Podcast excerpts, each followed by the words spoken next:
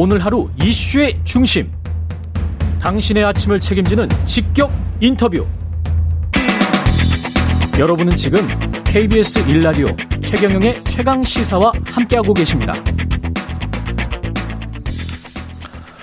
예, 다음 주 월요일에 예정된 필리핀 대선 이야기 좀 해보겠습니다. KBS 방콕 특파원, 예, 김원정 기자 연결돼 있습니다. 안녕하세요. 네, 마닐라입니다. 예, 지금 뭐 필리핀 대선 코앞으로 다가왔는데 마르코스 전 대통령의 아들 페르난드 마르코스, 이 사람이 이제 당선이 유력합니까? 그렇습니다. 여론조사에서 계속 2위 후보를 2배 이상 앞서고 있습니다. 최근 여론조사에서도 마르코스 주니어가 56% 지지율을 보였으니까요. 그래서 지금 현 부통령 레니 로블레도의 23% 지지율을 2배 이상 앞서고 있어서 당선이 유력해 보입니다. 그렇군요. 이게 지금 저 마르코스 전 대통령에 대한 기억이 한국에서도 뭐 그렇게 좋지 않지 않습니까? 부정부패, 인권 탄압, 네, 장기 집권. 오래됐잖아요. 예. 네. 근데 아들이 기억하는 네네. 그 필리핀 사람들이 그 지지를 많이 해요. 아, 벌써 35년이나 됐거든요. 마르코스, 예, 대통령과 이 부인 이멜다 여사가 하와이로 망명한 게, 네, 지금 뭐 특히 청년층, 젊은층에서 지지를 많이 합니다.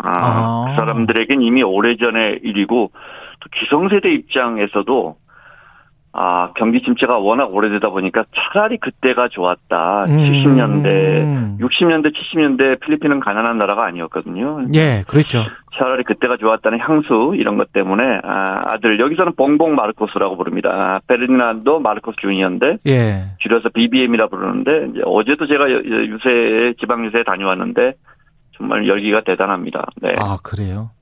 이게 지금 전통적으로 유력 가문들이 정계 판도를 좌지우지하는 게 필리핀이라고 하는데, 그 마르코스 주니어뿐만이 아니고 뭐 부통령이 이 러닝메이트가 아닌가 보죠? 필리핀 같은 경우는. 러닝메이트인데 대통령은 당선되고 러닝메이트인 따로 뽑습니다. 그래서 부통령은 떨어질 수도 있는 거죠. 네. 아, 그렇군요. 부통령은 현 두테르테 대통령의 딸이 지명됐습니다. 그러니까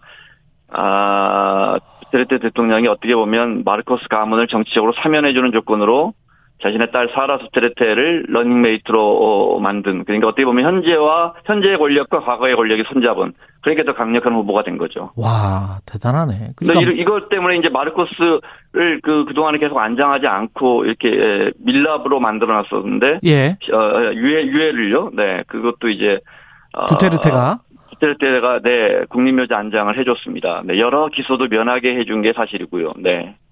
그러면 마르코스의 아들과 두테르테의 딸이 필리핀의 대통령과, 네, 부통령이 될 수가 있네요. 그렇습니다. 네, 매우 유력합니다. 다음 주 월요일에. 네. 다른 후보들은 뭐 유력한 사람은 없습니까? 전혀 안 되나요? 지금 현 부통령, 여성 부통령이 이제 두테르테와 같이 러닝메이트였던 지금 두테르테의 반기를 들고 출마를 했는데요.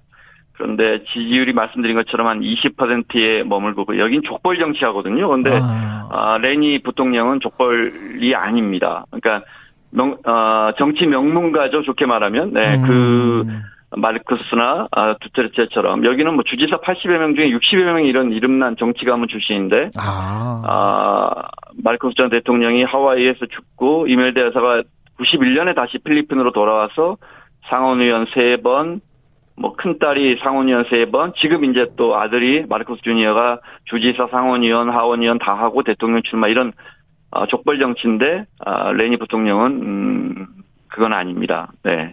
그래서 뭐 독재자 어벤져스 이런 이야기도 나온다면서요?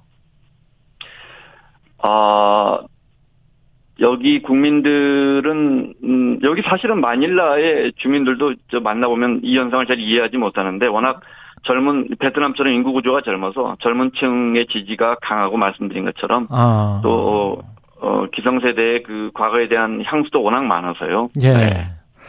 그렇군요. 지금 필리핀 상황이 그렇게, 경제 상황이 그렇게 안 좋습니까? 이렇게 독재자의 아들, 딸들을 강력하게 지지할 만큼. 필리핀은 아시다시피 60년대 아시아에서 그나마 일본하고 같이 살만한 나라가 일본, 필리핀 정도였고, 우리보다 훨씬 형편이 나았죠. 그런데 이제 우리 원조도 해주고 그랬잖아요. 예. 그렇습니다. 네. 65년에 마르코스가 집권하고 21년 집권했는데 그 뒤에 쫓겨날 때 86년에 1인당 GDP가 한국의 5분의 1로 쪼그라들었으니까 네. 정치를 잘못한 건 분명한 것 같습니다. 그 뒤 그 21년 동안 한국의 1인당 국민소득이 25배 올랐는데 필리핀은 2.8배 올랐거든요. 아. 이제 말레이시아, 태국 이런 나라에 다 따라잡히고 필리핀만 유독 성장이 둔화되고 아직도 부실한 부패한 정치 구조 또 장기 침체가 계속되고 있는 거죠. 그때 마르코스나 두테르테나 외부의 시각으로 봤을 때는 독재고 뭐 장기 집권이고 뭐 냉혈 정치고 부패 정치고 뭐 이런 게 보이는데 또 그 네. 아들 딸에게 또 맡기겠다. 그러면 경제 상황이 좋아질 것이다. 이렇게 지금 생각을 한다는 말이죠. 아. 그렇죠. 물론 월요일은 뭐 뚜껑을 열어봐야 합니다. 그러면 예. 지금까지 나온 여론조사는 그렇습니다. 그런데 여기 어떤 정치 개념이나 정책을 들고 나오는 후보를 찍는 게 아니라 여전히 어느 집안 누구 아들을 찍는 구조거든요. 아, 그래서 그렇군요. 여기가 진보와 예. 보수 진영조차 모호한 사람만 쫓아가는 정치 구조입니다. 그러다 보니까 이런 현상이 나오는 것 같습니다. 그럼 마지막으로 그 약간 좀 동떨어진 이야기이긴 합니다만은 이게 지금 저 선거에서 무슨 K-팝 한국 드라마가 좀 활용이 되고 있나요? 필리핀에서? 아, 그건 뭐, 동남아 어느 나라든, 비슷해요? 비슷한 상황이고요. 뭐, 예. 여기, 사라 두테르테 후보가 한류팬이라는 기사를 저도 봤는데, 예. 뭐, 동남아에서 한류팬 아닌 사람 별로 없고요. 네. 아, 그러니까 이제, 우리가 과거에 그렇군요. 미국이나 영국의 누구를 좋아하면 뭐, 어떻게, 뭐 같이 좋아하는 그렇습니다. 것 같은 그런 네, 느낌이 되는 거군요. 동남아에서는 태국이나 베트남이나 뭐 필리핀에서 누가 한류 K-팝을 좋아한다는 것 자체가 더 이상 기사가 아닙니다. 네, 싫어한다고 해야 기사가 됩니다.